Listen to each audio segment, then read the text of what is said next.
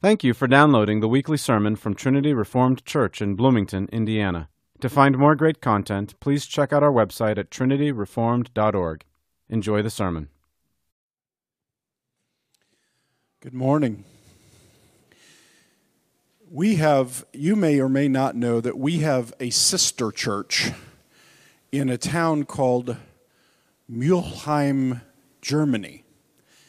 And that church is pastored by uh, Jurgen von Hagen, who is dear, dear, dear to us all. He's like our, he's like our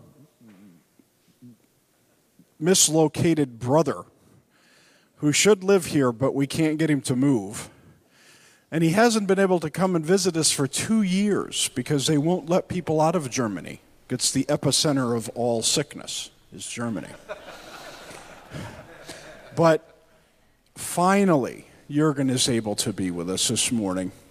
And he pastors the Free Evangelical Church of Mulheim, and he has uh, uh, a wife, Ilsa, and children and grandchildren.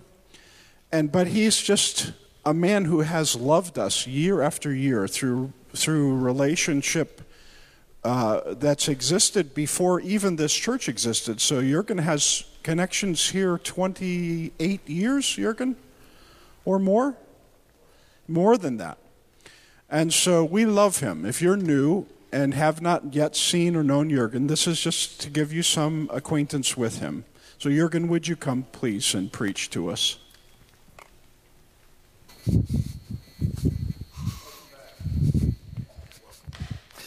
Thank you.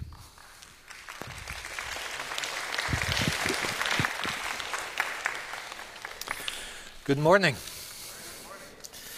When I packed my stuff on Thursday morning to get on an airplane, my wife said, Do you really want to do this? I mean, fly across an ocean for not even a week? She would never do that because she hates flying. And I said, Look, I really need to breathe some Indiana air. it's so much good and better air than what we have in Germany. And, um, and I said, I really need to see my brothers and sisters in this church. It's been two years, and we were so hungry for this church that during the summer vacations we started uh, watching some of the, uh, the streaming of the worship services. So we got at least a little bit to see, and I saw Bob and I saw Elizabeth, where is she? There she is. And Dawn, but all, only from the back, and now I can see you from the front, and it's it looks so much better. and uh, and it's three dimensional. You know. I have uh, greetings, greetings from your sister church over in Germany. Max is getting close. It's Mülheim. Mulheim is, you're doing fine, Max. Um, by the grace of God, the church has held together well um, during the COVID time. We were the first in our town who went back to uh, worship services in presence on the first Sunday of May last year.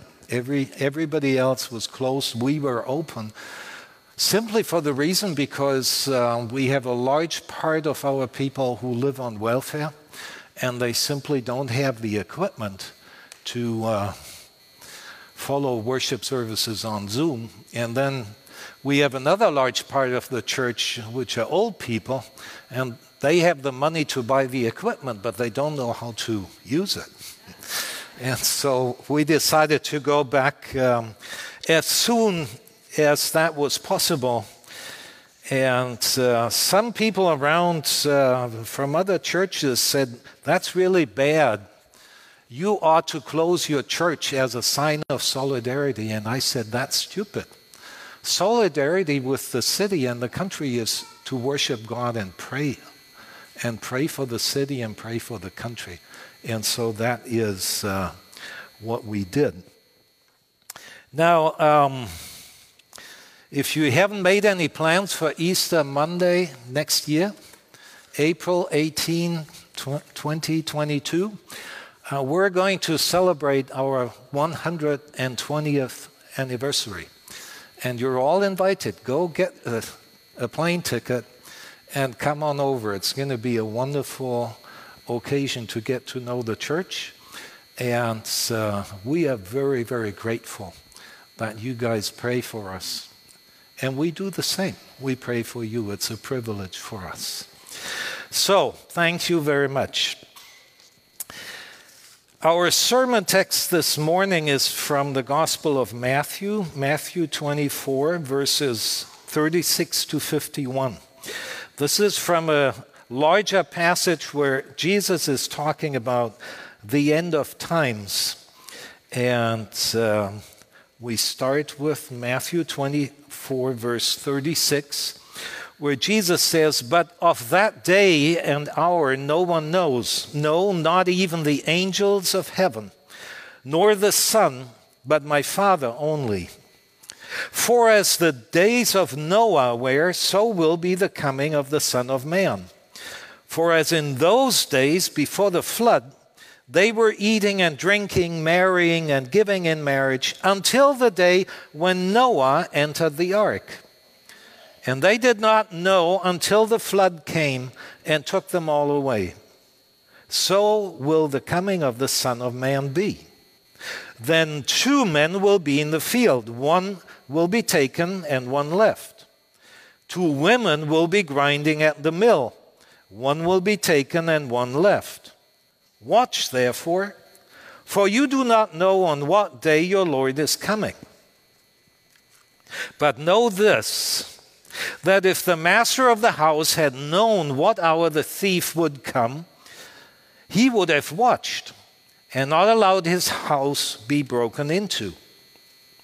Therefore, you also be ready, for the Son of Man is coming at an hour you do not expect him. Who then is a faithful and wise servant, whom his master made ruler over his household? to give them food in due season. Blessed is that servant whom his master, when he comes, will find so doing.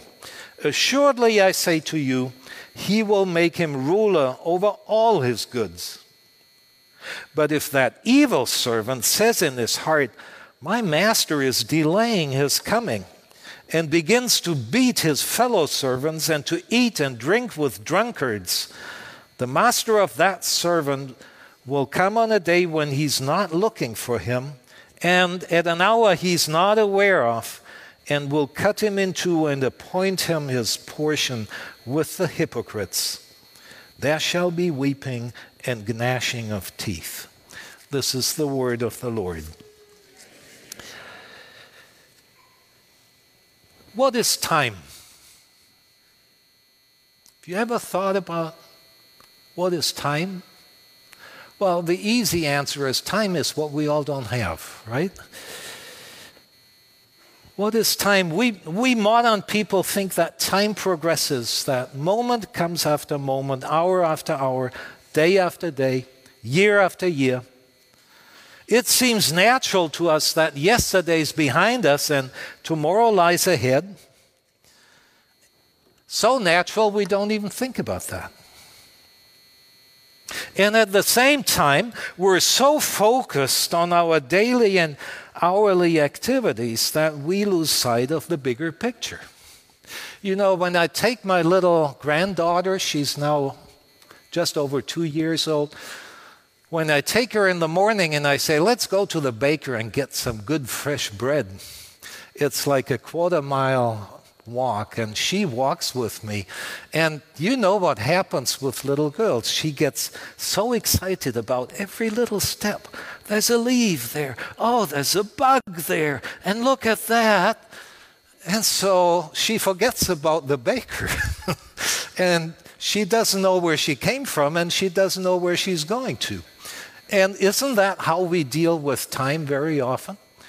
That we're so focused on the next hour or what's going to happen the next day and all the things we need to do that we forget where we came from and we forget where we're going to. Where does time come from and where does it go to? At the time when Jesus walked on the earth, most people were convinced that the answer to this question is time moves in circles.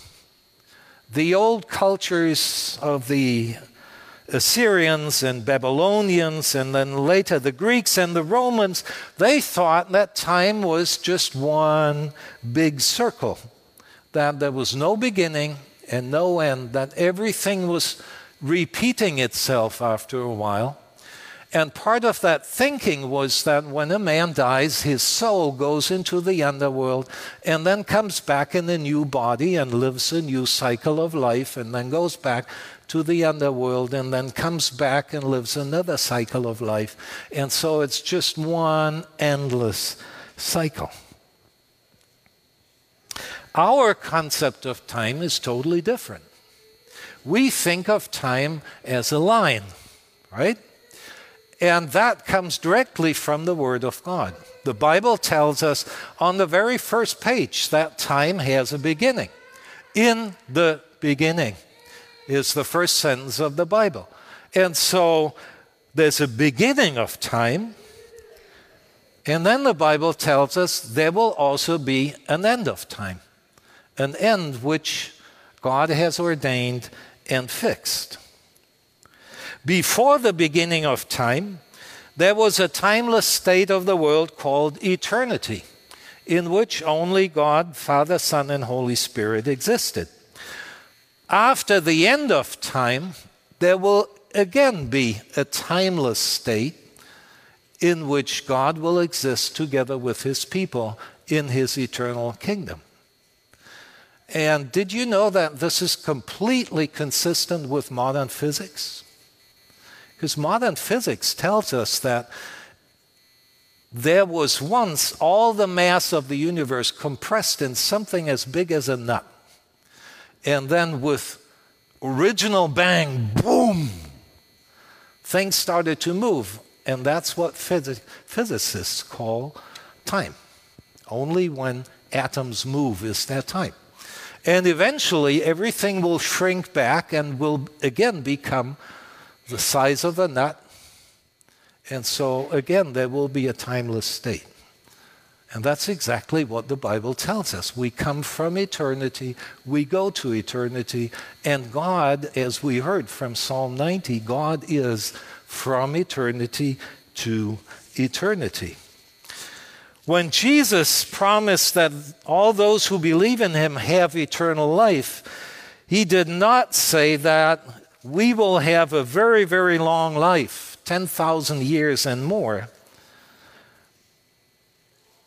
What he meant was that eternal life is life after the end of time. Life in a state in which time no longer exists. Hey, good news, that means we won't get older.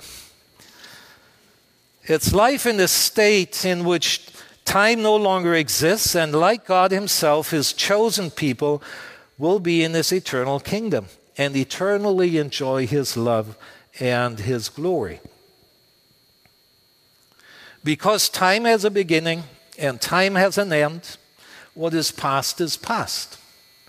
And it will never come again. And the future is ahead of us until it becomes past.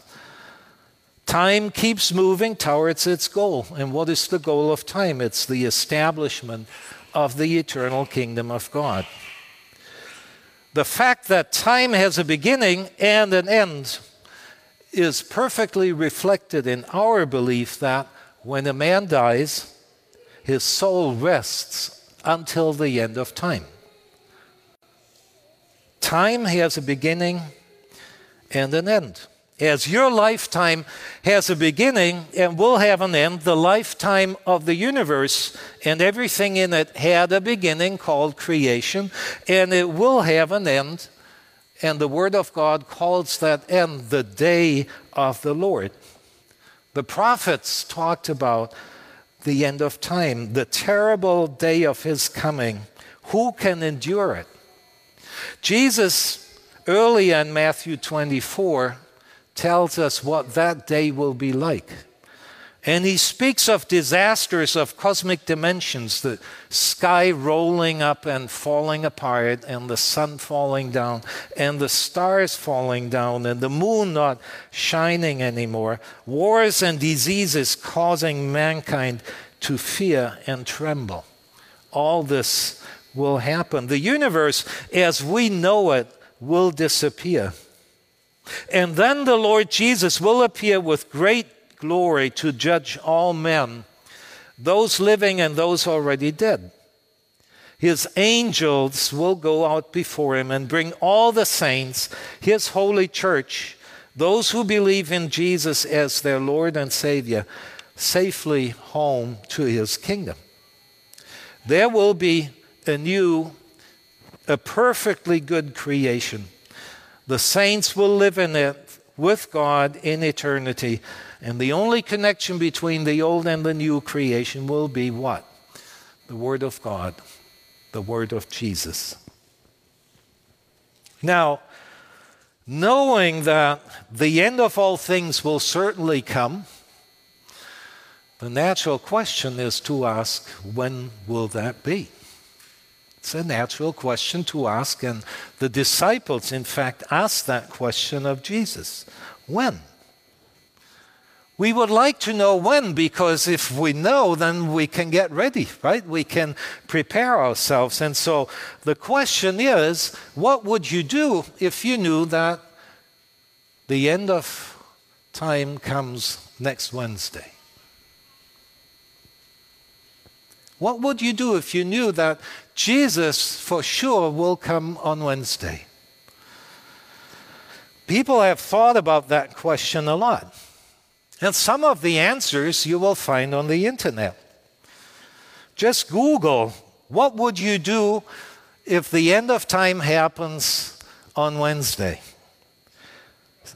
Some people say, I would go and see my, all of my friends quickly and throw a big party.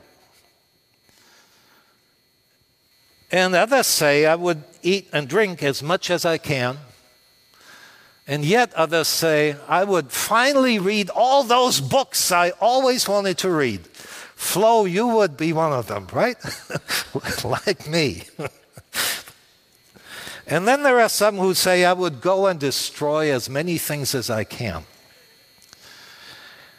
And these are all variants of what Isaiah says Joy and gladness, let us eat and drink, for tomorrow we die.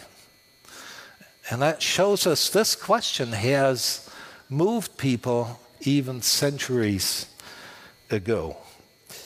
The book of Revelation tells us that all those enjoying riches and comforts in this life will weep and mourn, blaspheming God and try to hide from his wrath. Now, people, all of you live in comfort and riches compared to the people at the time of Jesus. And so the question is if you knew for sure that Jesus comes on Wednesday, what would you do? Wrong question, Jesus says. No one knows the day. No one knows the hour of the, the end of time except the Father in heaven who created the universe. He set that time and it will come. But we don't know when it will be. It is not for us to know. And so our role is to live in that suspense of knowing there will be an end of time for sure. We just don't know when. Could be this afternoon, could be Wednesday, could be in 2,000 years. And so the right question to ask is how should we then live not knowing when the end will come. In this text from Matthew 24, Jesus shows us two options, two possible answers to the question, How should we live? First option, just forget about it all. Just forget about the end. Just forget about the coming judgment. Live as if time would go on forever. If you choose that option, you will focus your attention entirely on the ordinary things of this world, on your daily activities in the world, on getting married and having children, eating, drinking, partying. Jesus compares this answer, this option, with life before the great flood in the days of Noah. Now, listen to what the Bible says about the days of Noah. The Lord saw that the wickedness of man was great in the earth, and that every intention of the thoughts of his heart was only evil continually. And the Lord regretted that he had made man on the earth, and it grieved him to his heart. So the Lord said, I will blot out man, whom I have created from the face of the land, man and animals and creeping things and birds of the heavens, for I am sorry that I have made them. But, this is an important word, but, but Noah found what? Noah found grace in the eyes of the Lord. And so the Lord warned him and told him to build an ark. And the people around Noah saw the man build an ark to prepare for God's judgment. Now, just picture what's going on there. Old man Noah builds a ship in his yard on dry land. And his neighbors are watching him and thinking, he's going crazy. And they ask him, Noah, what are you doing? And Noah says, The Lord, the Lord will destroy all life on, on earth if you're not ready for it. And the people were so busy with their daily activities that they didn't heed his warning. And when the flood came, they were all taken by surprise and perished. In Luke's parallel account of this speech, in Luke 17, Jesus compares this option with life in Sodom before its destruction in the days of Lot.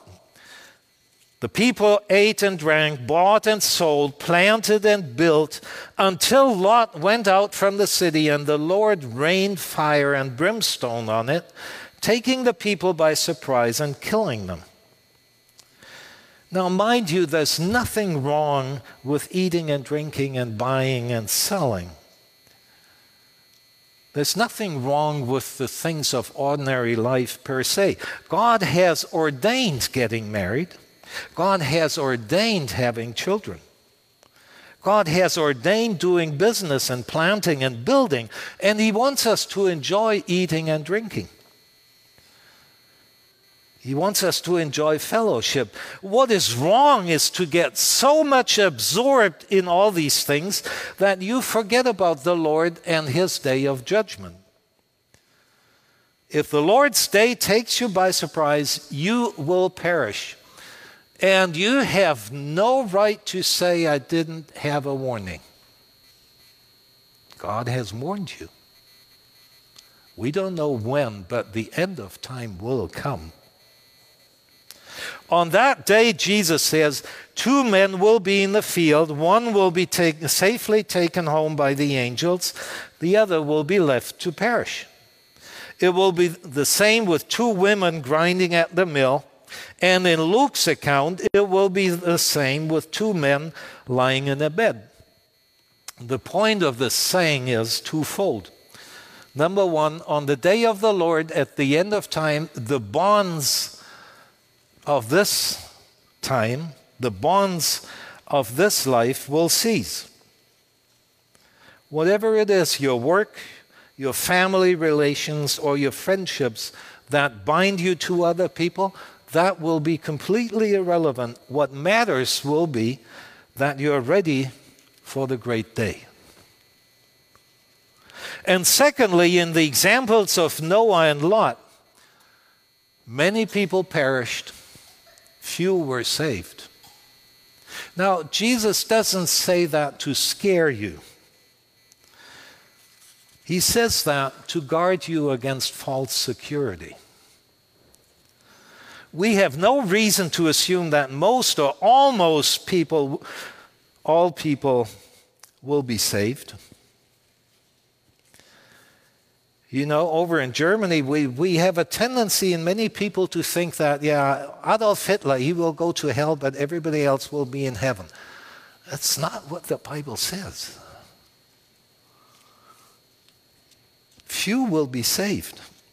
And therefore, you should beware not to become lazy and negligent.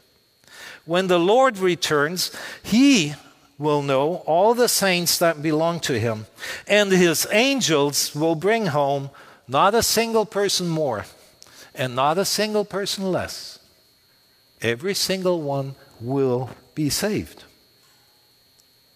But those who go for the first option, they forget about Jesus, they forget about Judgment Day, they entangle themselves completely in the affairs of this world, and they will not be among those who will be saved. Spiritually speaking, they fall asleep in this world and they will perish with it. And you, if you love them, you warn them. The other option is to live in the permanent expectation that the end will come, be it soon or be it late. That's what Jesus calls watch or stay awake. And Jesus uses three images or parables to explain the meaning of staying awake and watching. The first parable is of a thief coming unexpectedly during the night. Now, elsewhere in Revelation, Jesus says of himself, I will come like a thief in the night. And the meaning is that he will come at a time completely unexpected. There's only one way to protect against a thief coming in the night to keep watch and to be ready. If the master had known the hour of the thief's coming, Jesus says, he would have stayed away. Or maybe he would have set his alarm clock to wake him up. But not knowing what hour that will be, he has to stay away all night. And it's the same with the hour of Jesus coming. Since we don't know when it will be, we must be awake, we must be ready all the time. We cannot, get afford, we cannot afford to get entangled in the affairs of the world to the point that we're not ready for Jesus. We cannot afford to get involved in distractions that make us forget His coming. You cannot afford to get involved in sinful habits of sex and lying and cheating and cursing and mistreating other people and not be ready for Jesus because he might come in the middle of such things. And remember that he will come to judge you. You must be ready to give an account of your life to your judge and be ready any minute because he might come any minute. And how will you give an account of your life if he catches you in the middle of some sinful activity? You must be sure that you do not have any unsettled debts with other people nor with God unsettled debts. What's that? Well, that might be sins against you that you haven't forgiven yet. That might be sins that you have committed that others have not forgiven because you haven't asked them. That might be sins against God that you haven't repented.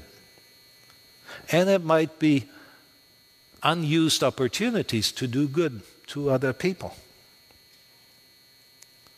Any such unsettled debt will speak against you when you face your judge. And, and therefore, to be ready for his coming as a thief in the night, never get involved in activities that displease your Lord. Be quick to forgive the wrongs others did to you. Be quick to ask for forgiveness if you wrong others. Be quick to repent. Be quick to do good. You don't know whether there will be time tomorrow. You don't even know whether there will be time this afternoon. Fulfill your vows to the Lord like tithing or giving to His church. You don't know whether you can do it tomorrow.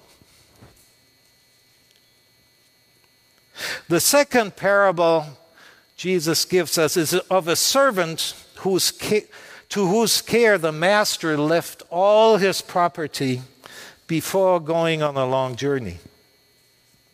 The evil servant thinks that the master will not return for a long time and he abuses his position.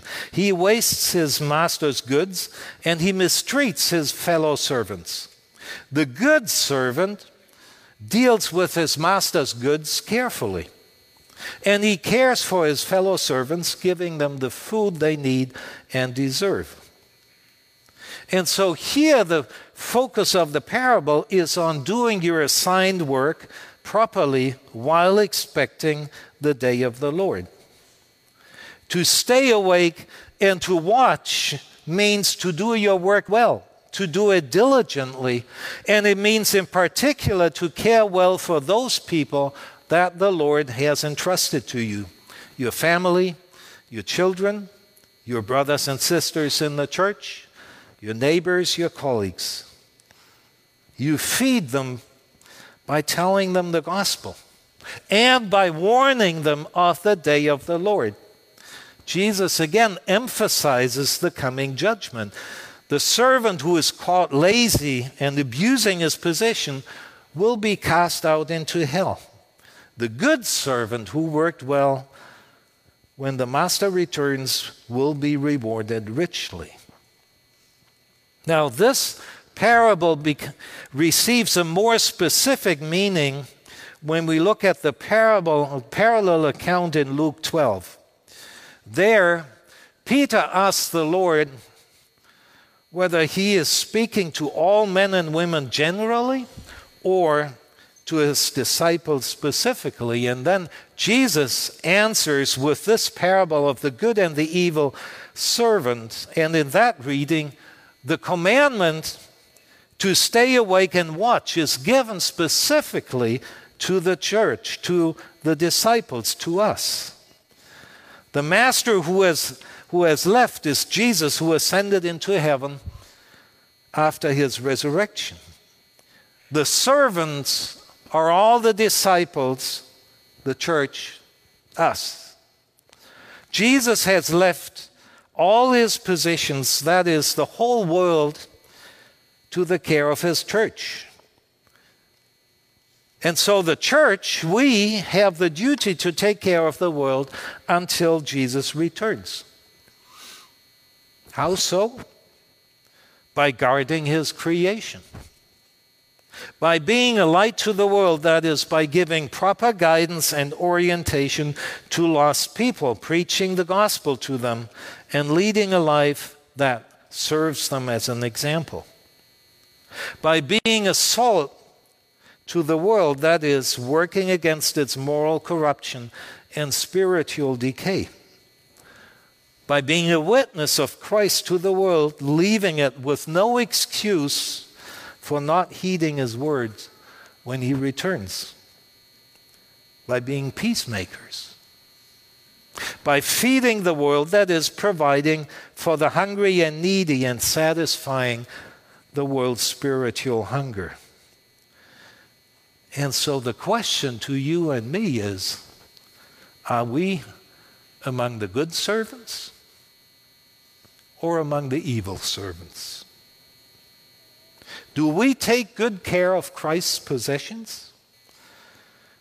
Do we care for his creation and for the people around us? Or are we so completely self centered that we don't care about anything around us? How will Jesus judge us individually and as a church when he returns? Brothers and sisters, Jesus left us work to do, and let's get busy and do it so that when He returns, He's pleased with our work.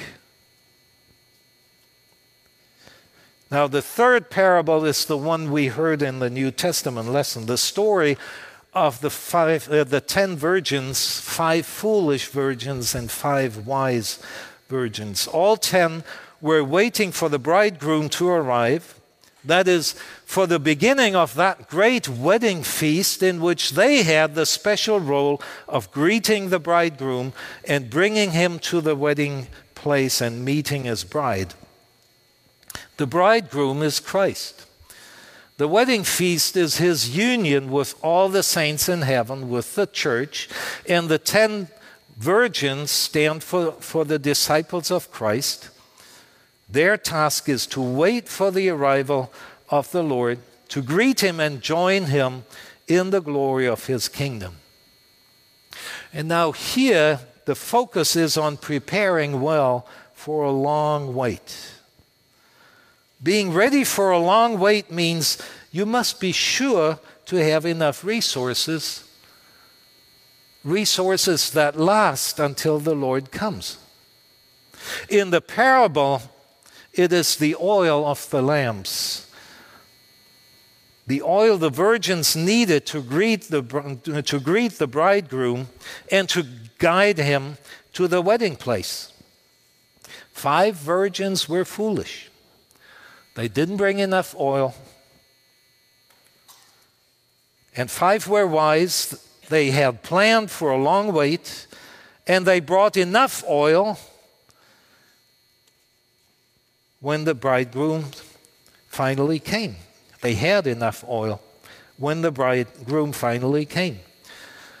And when that happened, the five foolish ones were devastated. They realized, uh oh, not enough oil. So they went to the wise ones and said, Oh, please, sisters, give us some of your oil. And the wise ones said, No, sorry, it's too late now. Bridegroom is coming. We need the oil to lead him to the wedding place. So you go and get your own oil. And that was the right thing to do because there wouldn't have been enough oil for the ten of them. So the five foolish virgins had to go and buy. And when they came back to the wedding place, it was too late. The door was shut, they were left outside. Now, what is the oil? What is the oil Jesus speaks of in this parable? The oil stands for all the resources we need to get over a long time of waiting for the day of the Lord spiritual resources most of all. It's true, it's been almost 2,000 years since Jesus ascended to heaven. Should we actually keep waiting? Does it make any sense to keep watch? Will he indeed come or has he lost his interest in us? Has he forgotten about the world? Have we been misled by mere fantasies, sweet dreams about the end of time? Shouldn't we stop waiting for him and just dive into the pleasures and business of the world? These are natural questions to ask, and we cannot avoid them. So we need good answers for them. Good answers for which we need good resources.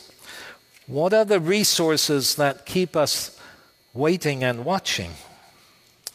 Those things that strengthen our faith and hope in the Lord. Most of all, the Holy Spirit working in us to keep the light of our faith burning, to keep the flame of our desire to meet the Lord strong we need the Holy Spirit to give us patience. Because it's hard to work, to wait.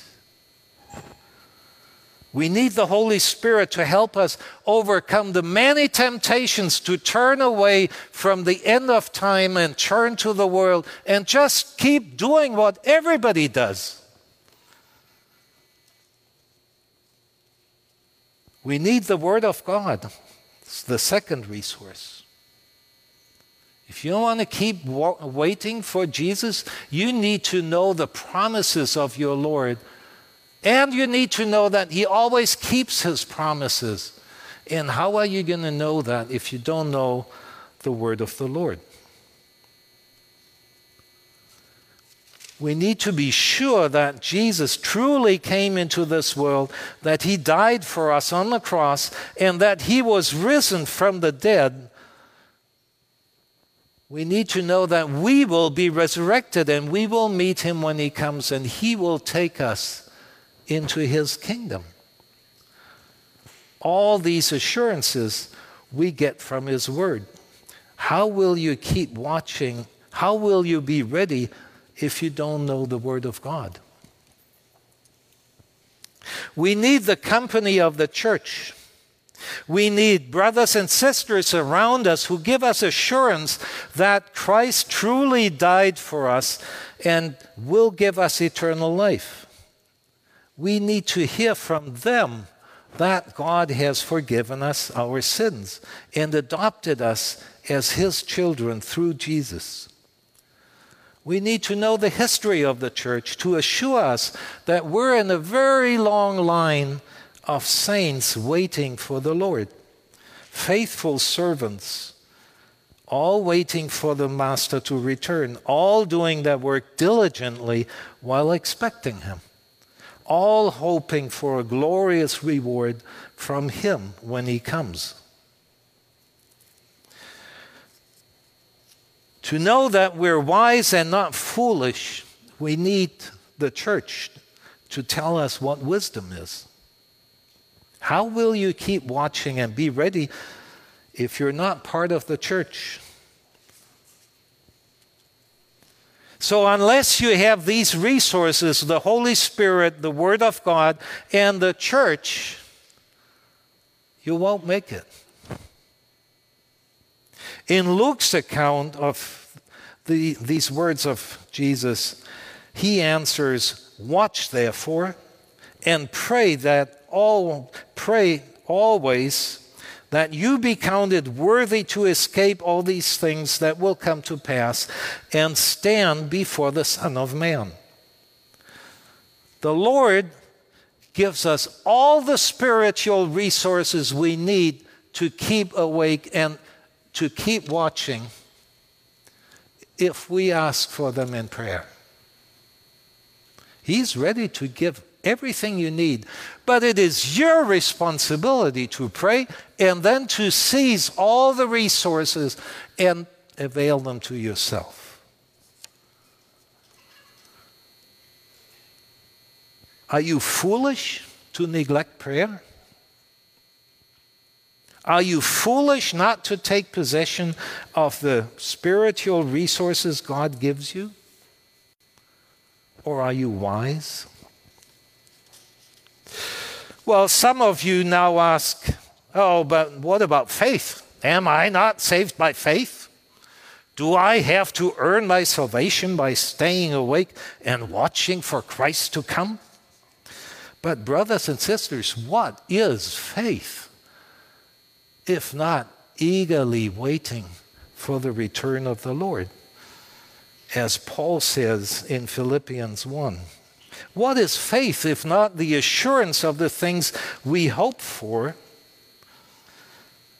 It is faith that makes you stay awake. It is faith that keeps you watching. It is faith that gets you ready for the coming of the Lord. But you know, faith is not a zero one thing. Too many people think that either I have faith or I don't have faith, and if I have faith, then I'm saved. Well, that's not what the Bible tells us. The Bible says your faith can be very weak or it can be strong. And if you realize that you easily fall asleep while waiting. That you easily get distracted by all sorts of business and you lose sight of the end of time. That means your faith is weak. And that means you need more resources. And it's your responsibility to get them. And if you grow in the faith as the Bible tells you to do, and your faith grows stronger, you will realize that it becomes much easier to keep watch, to stay awake, to do your work diligently. And if the Lord returns and finds you doing your work diligently and finds you awake, his joy will be great. And if his joy is great, your joy will be great in his kingdom. So don't despair if, you, if your faith is weak. Do what the Lord tells you. Pray. Ask for more resources and be ready. Are you ready for the end of all things? Watch and pray for the assurance that His word is true and faithful. Watch and pray for your church and your place in it to remain secure.